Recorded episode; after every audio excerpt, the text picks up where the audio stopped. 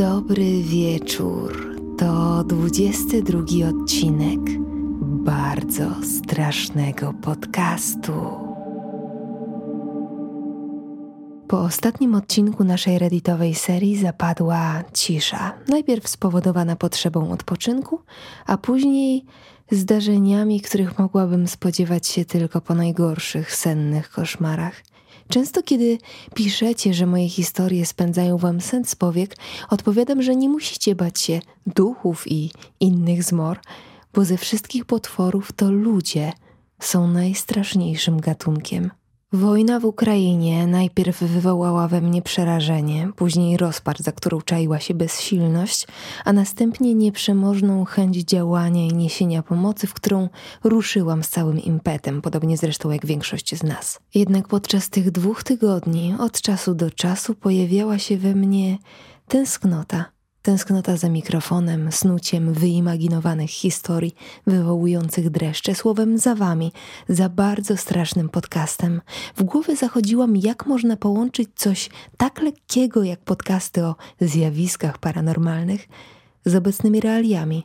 Czy należy, czy, czy wypada, a przede wszystkim jak mam tego dokonać? Dokładnie wtedy, kiedy zaczęłam główkować, jak pogodzić potrzebne z koniecznym, uderzyła mnie myśl, że życie pisze najdziwniejsze scenariusze. Jestem absolwentką filologii ukraińskiej, władam tym językiem, co w zdecydowany sposób przydaje się w obecnym czasie, ale to nie wszystko. Niewiele myśląc zjechałam windą do komórki lokatorskiej, otworzyłam ciężkie metalowe drzwi, a na końcu niewielkiego pomieszczenia w półmroku majaczyło pudło niedbale podpisane studia. To właśnie tam zebrałam całą moją przeszłość. Zeszyty, książki, kartki, karteluszki i wreszcie moja praca licencjacka. Serce zabiło mi mocniej. Czy to możliwe, żebym materiał do tego odcinka przygotowała sześć lat temu? Ukraińska demonologia ludowa we wczesnych opowiadaniach Mikołaja Gogola. Zdaje się, że tak. Zapraszam was na podróż jedyną w swoim rodzaju. Podróż do świata ukraińskich demonów, goszczących we wczesnej twórczości jednego z najznamienitszych pisarzy Europy Wschodniej. Zdaję sobie sprawę, że część z was nie rozumie, dlaczego mowa o Gogolu w kontekście literatury ukraińskiej, zatem zanim zaczniemy się bać, kilka słów wprowadzenia. Mikołaj Gogol był Ukraińcem urodzonym w Soroczyńcach Wielkich na Połtawszczyźnie, obecnie wsi w obwodzie połtawskim. Jego ojciec należał do ukraińskiej szlachty, a sam pisarz dorastał i kształcił się w swoim państwie. Dlaczego zatem znamy go jako rosyjskiego twórcę? Bo lektury, które są nam znajome, to na przykład Ożenek czy Rewizor, które powstały już w późniejszych latach. Poza tym literatura ukraińska, nie posiadająca wówczas własnego, wypracowanego literackiego języka, była z góry kojarzona z kulturą Rosji. Rzecz jasna, tożsamość narodowa pisarza do dziś pozostaje sprawą mocno dyskusyjną. Nie zmienia to jednak faktu, że jego wczesna twórczość odnosi się do folkloru małoruskiego, zatem ukraińskiego. Zbiory Wieczory na Hutorze koło Dikanki oraz Mirgorod przepełnione są obyczajami ukraińskiej wsi pełnej gwaru, śpiewu, ale również przesądów, demonów, czartów i wiedźm zerkających na nas z leśnej gęstwiny, kąta karczmy czy ciemnego pieca.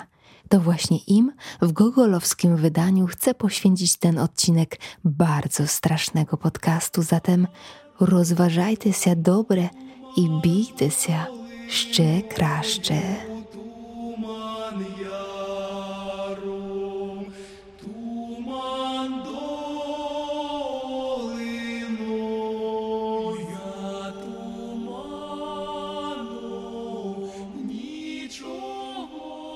Otwieram granatową okładkę mojego licencjatu i podążam palcem w dół po spisie treści. Zaraz po obszernym wstępie natrafiam na pierwsze interesujące mnie hasło. Wiedźmy. Tak, Dobrze je pamiętam. To one pojawiają się u Gogola najczęściej. Te najpospolitsze w folklorze słowiańskim przedstawicielki istot półdemonicznych są popularnymi bohaterkami legend, bajek i podań ludowych. Któż z nas nie kojarzy mieszkanki chatki na kurzej nóżce albo archetypu złej macochy władającej nadnaturalnymi mocami?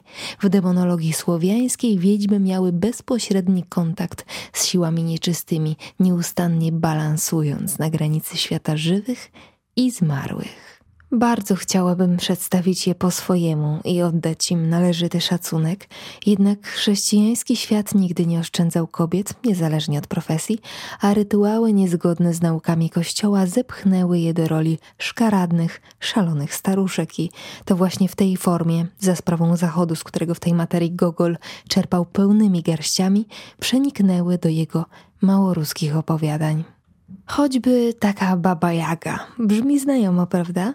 Tu jednak występuje w iście słowiańskim wydaniu. Pozwólcie, że przybliżę wam nieco pewną magiczną historię, która w polskim wydaniu nosi tytuł Noc Świętojańska, zaś po ukraińsku to Weczir na peredodni Iwana Kupała, bo właśnie wtedy, w noc Iwana Kupały, działy się rzeczy niezwykłe i niesamowicie mroczne. Głównym bohaterem opowiadania jest młodzieniec imieniem Petro Bezrytny, który zakochuje się bez pamięci i z wzajemnością w Pidorce, zjawiskowej córce groźnego kozaka, który już zaplanował dla niej lepszą i majętniejszą partię.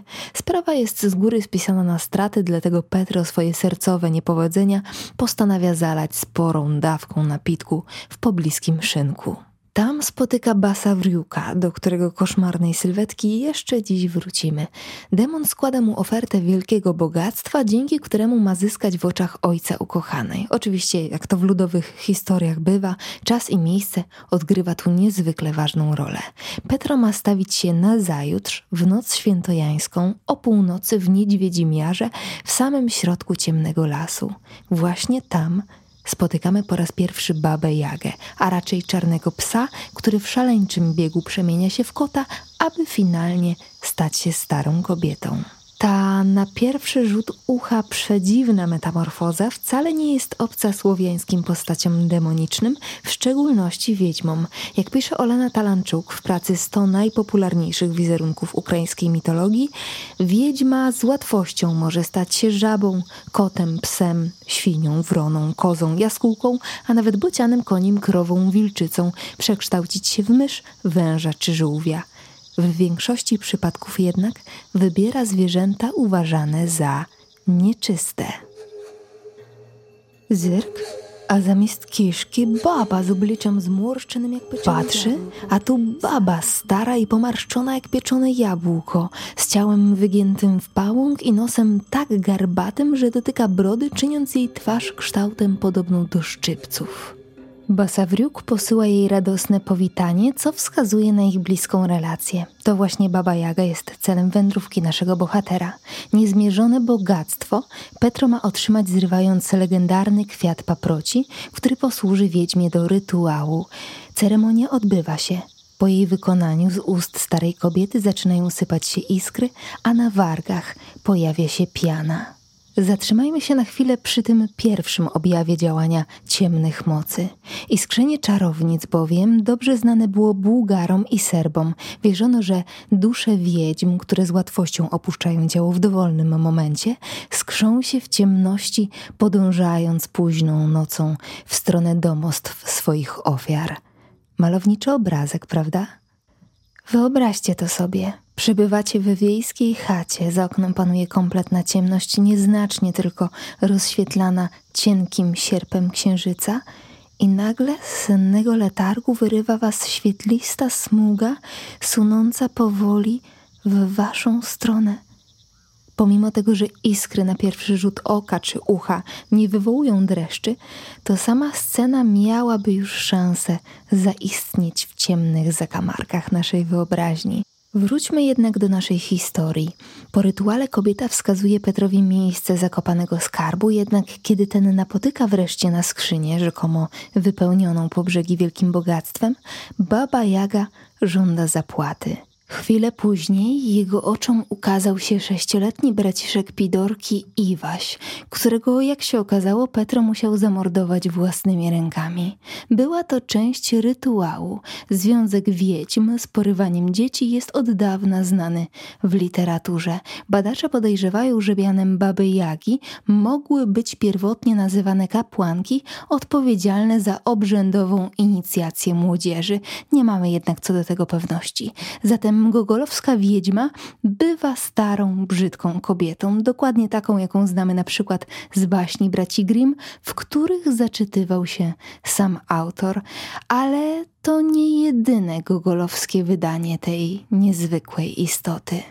Tak naprawdę jej najmroczniejsza wersja wcale nie posiada twarzy wiekowej niewiasty, a raczej nie tylko. Pozwólcie, że wyjaśnię.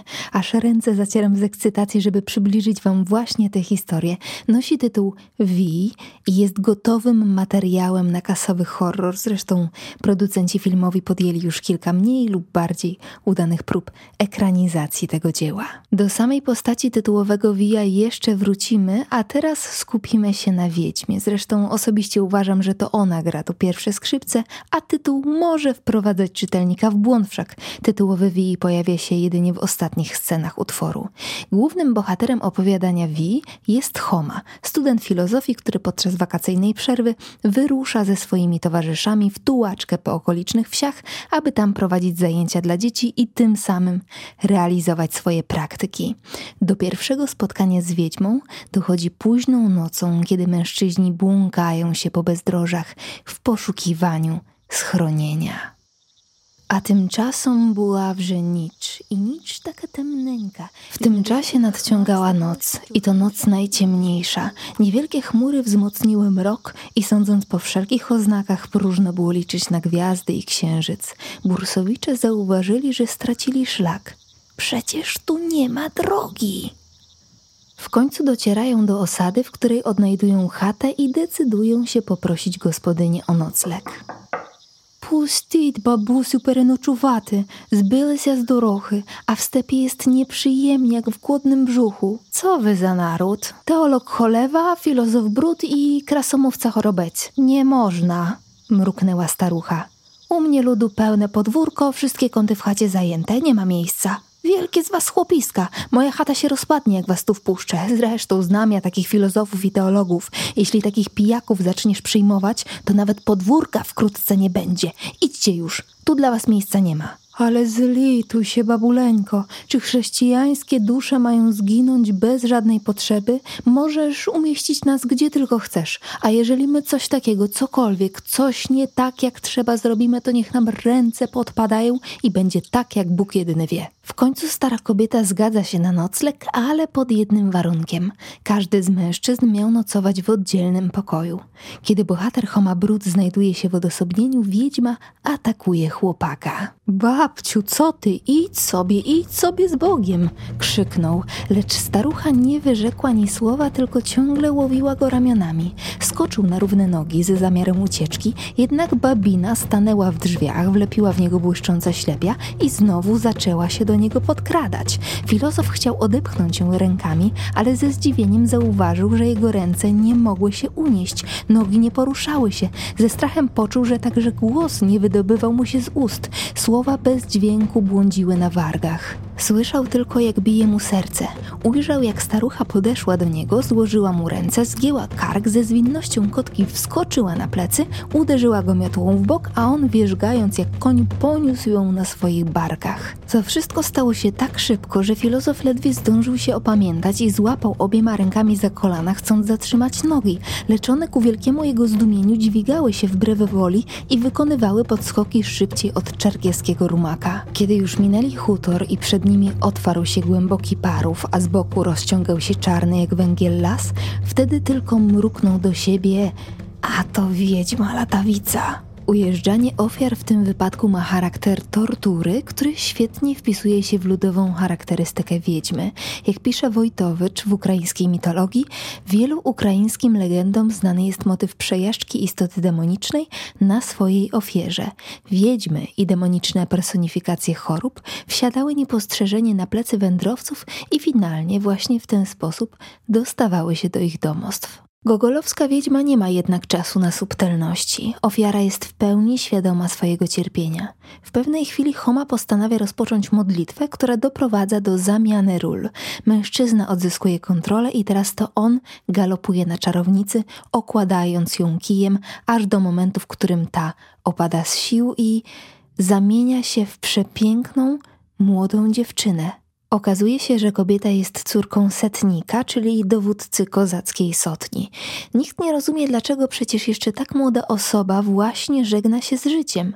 Na łożu śmierci żąda, aby Homa przez trzy noce po jej odejściu modlił się nad jej ciałem w cerkwi. Osobliwa ostatnia wola wywołuje zdziwienie zgromadzonych i samego chłopaka, który nie wiąże ze sobą zdarzeń falernej nocy i dziwacznego zaproszenia. Dla zrozpaczonego ojca wola jego córki jest świętością. Homa zostaje zmuszony do nocnego czuwania, nie ma na to ochoty, nie zna tej dziewczyny i nie widzi powodu, dla którego to właśnie on miałby pełnić tę funkcję. Na domiar złego, kozak Dorosz wspomina chłopakowi, że dziewczyna za życia trudniła się magią. Ta ж вона była taka нестеменна відьма, от хоч і заприсягнувся, що відьма. Wspomina również, że takie sytuacje już wcześniej miały miejsce. Do ofiar kobiety należał choćby pisarz Mikita. Pannoczka podniała swoją niżkę i jak pobaczył... Panienka podniosła nóżkę i jak Mikita zobaczył tę gołą, okrągłą, białą nóżkę, tak powiadał, potem czar go wraz opętał. Ugiął durny pleców, wziął ją na kark, objął rękami jej gołe nóżki i poszedł w skoki jak koń po calusieńkim polu. I gdzie tak popędził, nic potem już nie wiedział. Wrócił wieczorem ledwie żywy i od tamtej pory wysechł cały jak szczapa. A kiedy raz przyszli po niego do stajni, zamiast Mikity leżała kubka popiołu i stało puste wiadro. Zgorzał tak do cna, sam sobie zgorzał, a taki był pisarz, że drugiego takiego na świecie nie znajdziesz. Kiedy w końcu nadchodzi sądna pierwsza noc, Homa dobrze już wie, z czym przyjdzie mu się mierzyć. Przygotował się. W cerkwi nakreślił dookoła siebie ochronny krąg, dzięki któremu stawał się niewidzialny dla sił nieczystych. Kiedy zerknął w stronę ciała złożonego spokojnie w otwartej trumnie, uderzyło go niespotykane piękno martwej dziewczyny i nieodparte wrażenie, że wcale nie jest martwa. Odwrócił się i chciał odejść, ale powodowany dziwną ciekawością, dziwną przekorą uczuć właściwą człowiekowi, zwłaszcza w chwilach strachu, nie mógł się powstrzymać, żeby raz jeszcze nie spojrzeć na nią. Spojrzał, zdjęty tym samym niepokojem, i musiał spojrzeć po raz trzeci. Zaiste, niezwykła piękność nieboszczki wydawała się straszna. Gdyby zmarła, była brzydsza, być może nie przerażałaby tak okropnie, ale w rysach jej nie było nic przyćmionego, zmętniałego, martwego. Twarz jej była jak żywa i filozofowi zdawało się, że patrzy na niego zamkniętymi oczyma. Przewidziało mu się nawet, że spod rzęsy prawego oka stoczyła się łza, a gdy się zatrzymała na policzku, dostrzegł wyraźnie, że była to kropla krwi. Jak pisze Kazimierz Muszyński na kartach kultury ludowej Słowian, w słowiańskiej tradycji ludowej ciało zmarłego, które wykazywało funkcje życiowe, kojarzono z upiorem.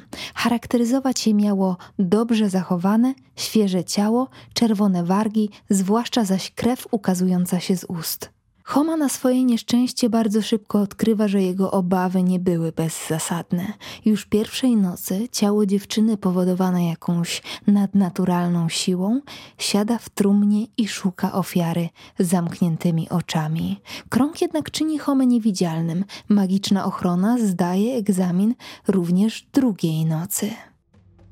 Trup stał już przed nim na samiuteńkiej kresce i wlepił w niego swe martwe, zzieleniałe oczy. Bursak zadygotał i mróz dojmująco przeszedł go do szpiku kości. Wraziwszy oczy w księgę, jął filozof odmawiać coraz głośniej swe modlitwy i zaklęcia i usłyszał, jak trup znowu zakłapał zębami i rozstawił ręce, chcąc go złapać. Zerknąwszy jednym okiem, zobaczył, że trup łapał go nie tam, gdzie on stał, że nie mógł go widocznie wypatrzeć. Zamamrotała wiedźma głucho i poczuła z trupich ust wyrzucać jakieś słowa straszliwe, które bulgotały chrapliwie, niczym smoła kipiąca. Treści ich nie mógł filozof uchwycić. Zrozumiał jednak, że zawierały w sobie coś straszliwego, że wiedźma czyniła zaklęcia. Być może również trzecia, ostatnia noc czuwania zakończyłaby się dla Homy jak dwie poprzednie, gdyby nie pewien gość. Wij, istota zagadkowa zarówno na płaszczyźnie akcji samego utworu, jak i ze względu na swoją niejasną genezę. Dyskusje dotyczące jego rodowodu sięgają aż tysiąc osiemset osiemdziesiątego czwartego roku, kiedy temat Wija został podjęty podczas czwartego archeologicznego zjazdu w Odessie. Pytania dotyczące tej demonicznej postaci nie doczekały się jednak odpowiedzi. Nikt nie podjął się dyskusji na temat słów samego autora, który twierdził, że jego opowiadanie jest wiernym odtworzeniem klechdy ludowej. Nic nie chciałem zmieniać, pisał Gogol. Opowiadałem ją tak samo prosto, jak słyszałem.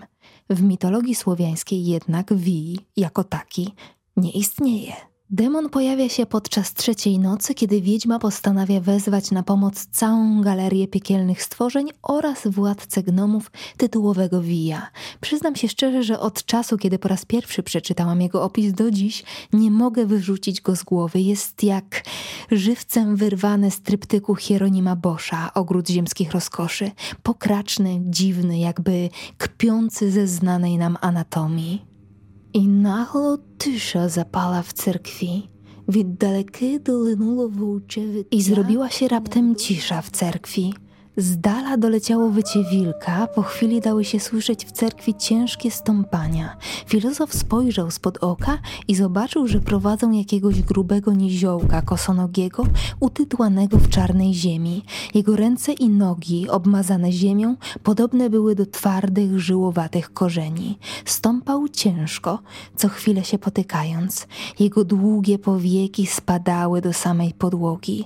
Homa zauważył z przerażeniem, że twarz ma żelazną. Prowadzono go pod ręce i postawiono wprost przed Homą. Kiedy czytamy ten opis, to odruchowo przychodzi nam na myśl typowy krasnolud, należący jednak do zbioru demonów zachodniosłowiańskich. Na wschodzie niskim wzrostem cechowały się głównie duchy dzieci, topielice i wodniki. O krasnoludach na ziemiach wschodniej słowiańszczyzny wiemy niewiele. To, co od razu uderza w opisie Wija, to jego metalowa twarz. Wydaje się dziwna. Zaryzykowałabym nawet stwierdzenie z lekka futurystyczna, jednak jak się okazuje kompletnie znana słowiańskiemu bestiariuszowi. Metalowe części ciała, takie jak palce czy zęby, były charakterystyczne dla diabłów. Serbowie posiadali w swoich legendach czarownika z metalowymi zębami, który wstawał z grobu. Zatem metalowe części ciała i obecność ziemi na ciele Wija mogą wskazywać na serbskie inspiracje i powiązania z zaświatami. Z łatwością można tu zatem znaleźć analogię do wszelkich nieumarłych upiorów, wąpierzy i innych istot niepotrafiących odnaleźć wiecznego odpoczynku. Jednak najważniejszym elementem są oczy Wija, zakryte ciężkimi powiekami podtrzymywanymi przez inne szatańskie pomioty, aby ten mógł patrzeć. Patrzenie zaś było jego głównym zadaniem. Wij został wezwany przez wiedźmę, aby dostrzec Homę ukrytego w magicznym kręgu. Najciekawsze jest to, że jego spektakularne oczy są tylko po to, żeby dostrzec ofiarę. Homa nie zostaje rażony mroczną energią wielkich ślepi. Umiera z przerażenia. Zagadkowość tego stwora polega na tym, że pomimo słów Gogola, który upiera się przy ludowym pochodzeniu swojego demona, nie ma po nim śladu w słowiańskich legendach. Jego nazwa może pochodzić od wyglądu, a dokładniej rzęs, bowiem wiji po ukraińsku to właśnie rzęsa, a te gęste i powłóczyste zdobiły ciężkie powieki wszechwidzącego demona. Jednak co dalej? Czy potwór powstał w wyobraźni Gogola, czy może jako jedyny usłyszał tę legendę gdzieś w ukraińskiej chacie? Jelena Lewkijewska, autorka Pytania do mistyfikacji, czyli gogolowski Wij w świetle ukraińskiej mitologii, twierdzi, że ciężko traktować małoruskie opowiadanie Gogola jako źródło wiedzy na temat folkloru. Gogol w czasie, kiedy tworzył to opowiadanie, był pod silnym wpływem literatury Zachodu. Wij mógł być zatem inspirowany między innymi balladą angielskiego poety romantycznego Roberta Southeya The Witch of Berkeley. Ballada opowiada o wiedźmie, która po śmierci kazała położyć się w żelaznej trumnie, a przez trzy noce miał czuwać nad nią ksiądz. Brzmi znajomo, nieprawdaż? Osobiście uważam, że ta gogolowska niedosłowność, zagadkowość źródeł i seria niedopowiedzeń dodaje zarówno opowiadaniu, jak i samej postaci pisarza szczypty mistycyzmu, za którym przepadam. Zapraszam Was teraz na kolejne spotkanie, tym razem z istotą, która jest nam znana całkiem dobrze. Topielica to tytułowa bohaterka opowiadania Noc Majowa, czyli Topielica. Postać demona wodnego została przez Gogola wpleciona w miłosną historię Hanny i Lewka. W ukraińskiej demonologii jednak, w przeciwieństwie do tradycji zachodniosłowiańskich, Topielica nie jest postacią szczególnie znaną. Nie traktuje się jej również jako reprezentantki odrębnego typu demonów, zaliczając ją do obszernej grupy rusałek. Jak pisze etnolingwistka Ludmiła Winogradowa, dobrze znana na całej słowiańszczyźnie jest również postać rusałki, do której przemienienia dochodzi zarówno poprzez przypadkowe, jak i celowe utonięcie. Muszyński z kolei odnotowuje, że topielice i utopce były duszami ludzi, którzy nieszczęśliwie stracili życie w wodnej toni, zaś rusałki wyobrażane są jako kobiety, które śmierć odniosły w wyniku samobójstwa poprzez utopienie lub powieszenie, a nawet przedawkowanie alkoholu podczas zabawy weselnej. Zwykle jednak tragiczny koniec był spowodowany nieszczęśliwą miłością. Trudno dokładnie określić, do jakiej grupy należała gogolowska bohaterka, ponieważ wyraz topielica pojawia się wyłącznie w tytule utworu, zaś sama postać pasuje jak ulał do charakterystyki rusałki. Ten przypadek nie jest szczególnie zaskakujący ani wyjątkowy. Jak twierdzi Winogradowa, rusałka to jeden z najbardziej wielowariantowych obrazów ludowej demonologii. Według Muszyńskiego zaś niemal wszystkie cechy demonów wodnych są motywami wędrownymi. Poszczególne wątki demonologiczne niemal nigdy nie stanowią wyłącznej własności jednego jakiegoś demona. Wędrują one swobodnie, wiodąc poniekąd jak gdyby samoistny żywot. Otóż byłby w błędzie każdy, kto by sądził, że cały ten zespół motywów składających się łącznie na postać rusałki ma wspólny początek i między wszystkimi owymi wątkami istnieje ścisłe powinowactwo. Tak bynajmniej nie jest. Element zasadniczy stanowi w danym przekładzie li tylko wierzenie, iż dusze przedwcześnie zmarłych, więc pokrzywdzonych przez los dziewcząt, są napasliwe w stosunku do ludzi żywych. Zaś cała reszta, a więc nagość, długie rozpuszczone włosy, wianki, zamiłowanie do rozgłośnych śmiechów i klaskania w ręce, tańce, łaskotanie na śmierć oraz zadawanie zagadek, są to mity, mające każdy dla siebie osobny początek. Możemy więc założyć, że gogolowska bohaterka jest swego rodzaju miksem rusałki i topielicy, których cechy nieustannie się przenikają. O topielicy dowiadujemy się z opowieści głównego bohatera Lewka, który zdradza swojej ukochanej Hannie historię tajemniczego domu stojącego na wzgórzu nieopodal stawu. Jak się okazuje, niegdyś zamieszkiwała go młoda dziewczyna, która żyła tam ze swoim ojcem. Kiedy dołączyła do nich młoda macocha, bohaterka każdego dnia była traktowana coraz gorzej, a w rezultacie wygnano ją z domu. Ta z rozpaczy utopiła się w stawie i dołączyła do grona rusałek. Pewnego dnia postanowiła zemścić się na swojej macosze i wciągnęła ją pod wodę, nie przewidując jednak tego, że ta również zamieni się w rusałkę, której zmarła nie może odróżnić od reszty wodnych demonów. Wodnica prosi o pomoc Lewka, który jako śmiertelnik ma szansę dostrzec złą kobietę. Opis tytułowej topielicy odpowiada typowemu opisowi rusałki. Wsia ona była blida jak połotno, jak siajwo miesięczne, ta jakaż wrodliwa, jakaż krasna. Wyjątkowa uroda była główną cechą tych fantastycznych stworzeń. Urok miał przyciągać mężczyzn, którzy padali ich ofiarą. Najcharakterystyczniejszą cechą rusałek, pisze Muszyński, jest ich złośliwość w stosunku do dziewcząt żyjących, a przede wszystkim do młodych mężczyzn, których starają się zwabić i utopić.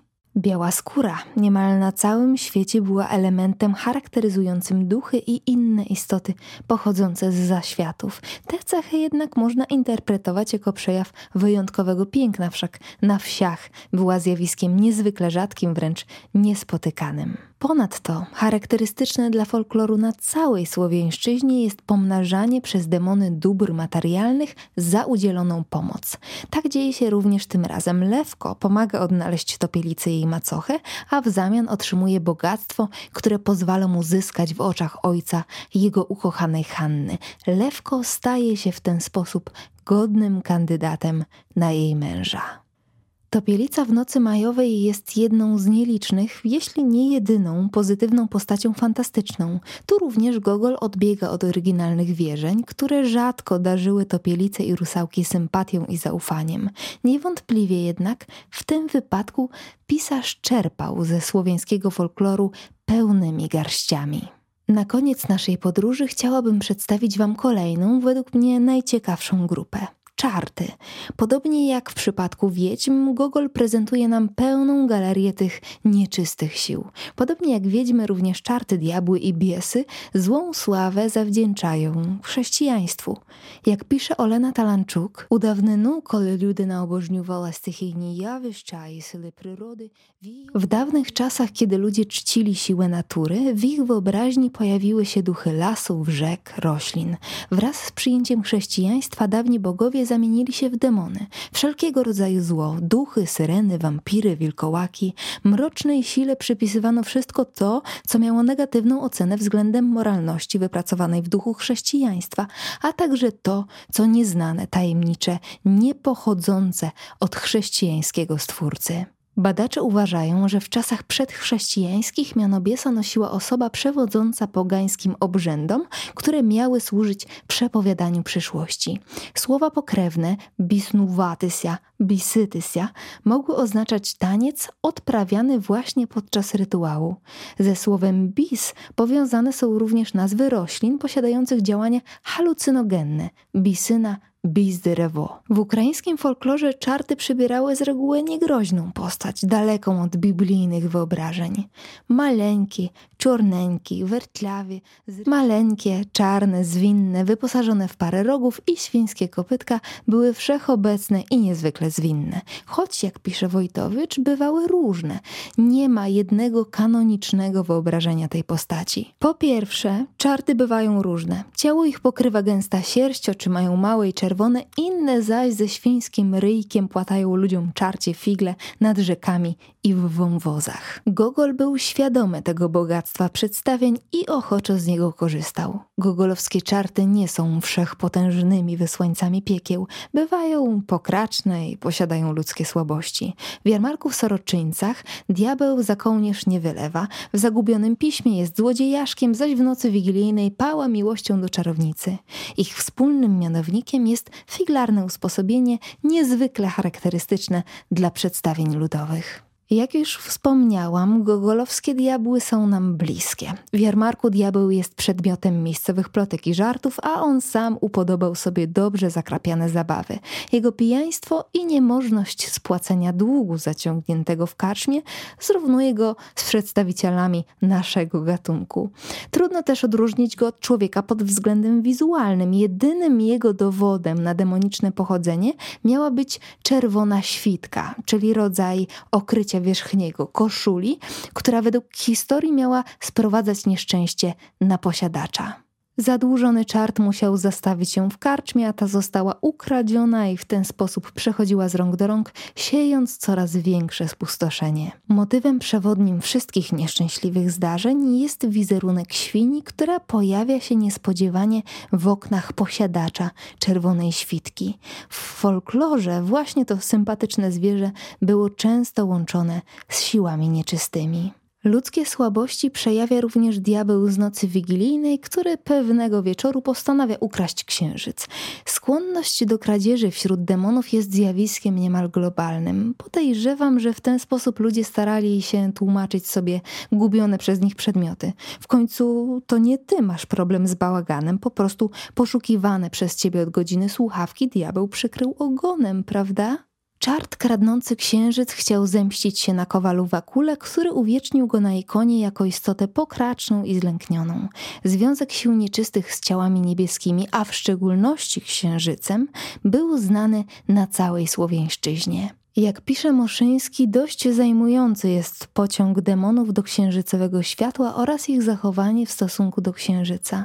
Mamy u Słowian wierzenia świadczące o szczególnym ruchu, jaki panował w świecie demonicznych istot podczas jasnych, księżycowych nocy. Podsumowując, jak już wspomniałam, większość czartów była bliższa wyobrażeniom chochlików, a nawet zwykłych śmiertelników niż piekielnych pomiotów, którymi byliśmy straszeni na lekcjach religii.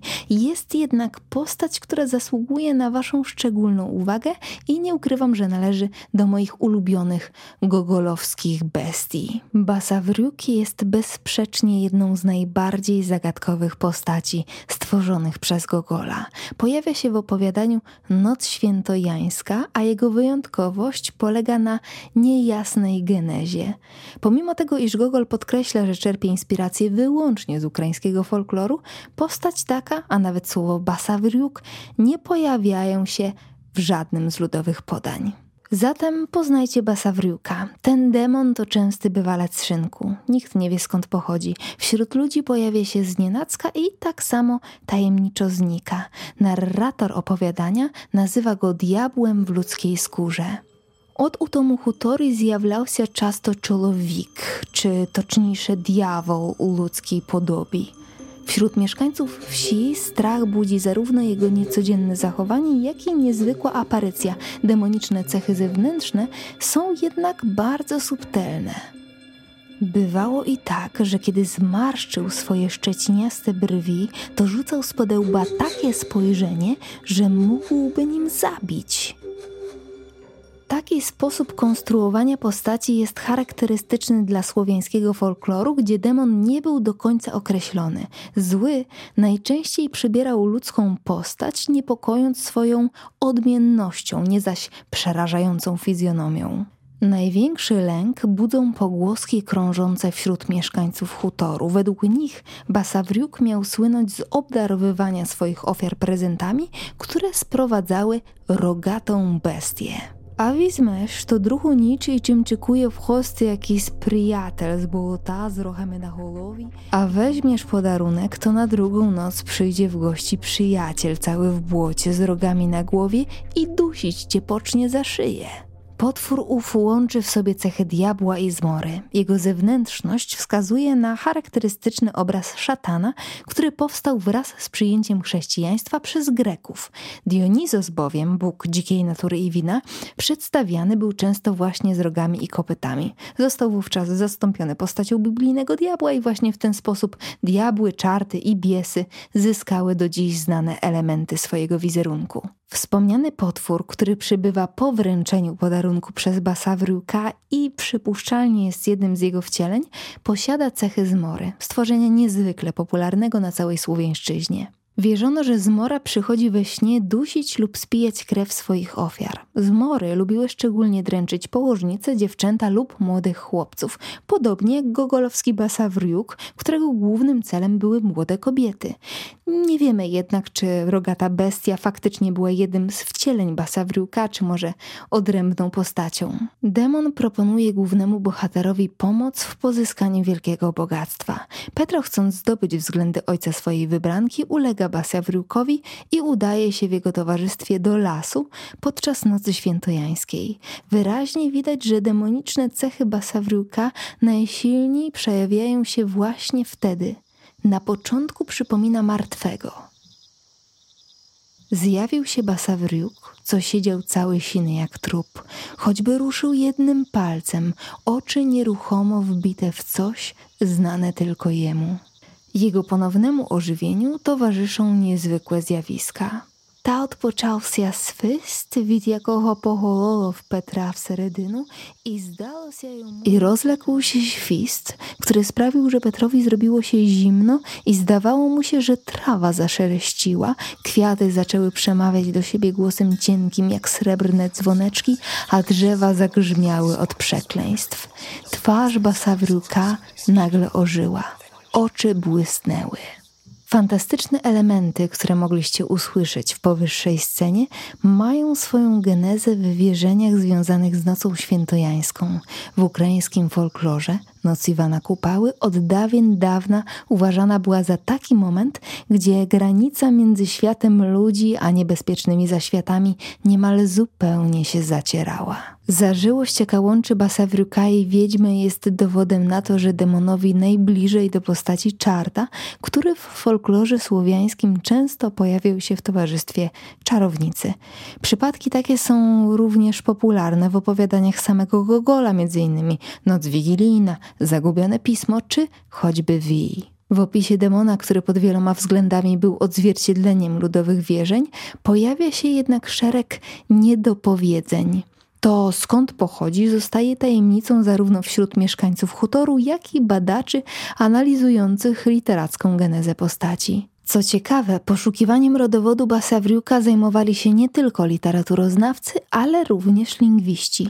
Podjęto próbę ustalenia etymologii mitonimu Basavriuk i słów mu pokrewnych. Rezultaty tych badań relacjonuje w obszernym artykule ukraiński językoznawca Oleksandr Iwanenko. Jak się okazuje, najlepszy efekt przyniosła analiza języka tureckiego oraz języka węgierskiego i słowackiego.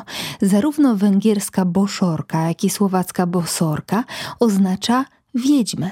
W folklorze węgierskim boszorka, podobnie jak Basavriuk, zagrażała ludziom najsilniej w Noc Świętojańską. Taki rezultat badań może być dowodem, że słowo przywędrowało na Ukrainę z zachodu za pośrednictwem Karpat. Inna grupa badaczy utrzymuje, że wyraz został zapożyczony od Tatarów, którzy osiedlili się na Lewobrzeżu. Tam również pojawia się słowo zbliżone do nazwy gogolowskiego demona. Bastriki oznacza koszmar, straszny sen. Noc po wręczeniu podarunku Basavriuk wraca, żeby dusić swoje ofiary, jak w sennym koszmarze lub podczas paraliżu sennego. Warto dodać, że w języku krymsko-tatarskim rzeczownik ten pochodzi od czasownika basyr, który oznacza właśnie dusić. Musicie przyznać, że to niezwykle intrygujące. Spryt, z jakim Mikołaj Gogol łączy rodzime wierzenia oraz folklor sąsiednich, a czasem niezwykle dalekich krain, pozwala mi przypuszczać, że jego literacka sława nie wzięła się znikąd. Pamiętam, że kiedy pisałam swoją pracę, czułam się tak, jakbym studiowała niemal wiedzę tajemną. Gogol przenosił mnie do niezwykłego i mrocznego świata, w którym zatracałam się bez reszty. Być może... Mało to bardzo straszne, być może cały ten odcinek nie wypadł najstraszniej, ale nie taki był mój cel. Miałam marzenie, żeby podzielić się z wami tym, co w kulturze ukraińskiej zachwyca mnie najbardziej i to, co jest jednym z jej głównych filarów, czyli folklor. Barwny, melodyjny, niezwykle tajemniczy. Mam nadzieję, że dzisiejsze słuchowisko rozpaliło waszą ciekawość względem kultury naszych sąsiadów i że nabraliście ochoty, aby poznać ją lepiej. Za tydzień wracamy do naszych klasycznych opowiastek, a tymczasem życzę wam miłego wieczoru. Karaluchy pod poduchy.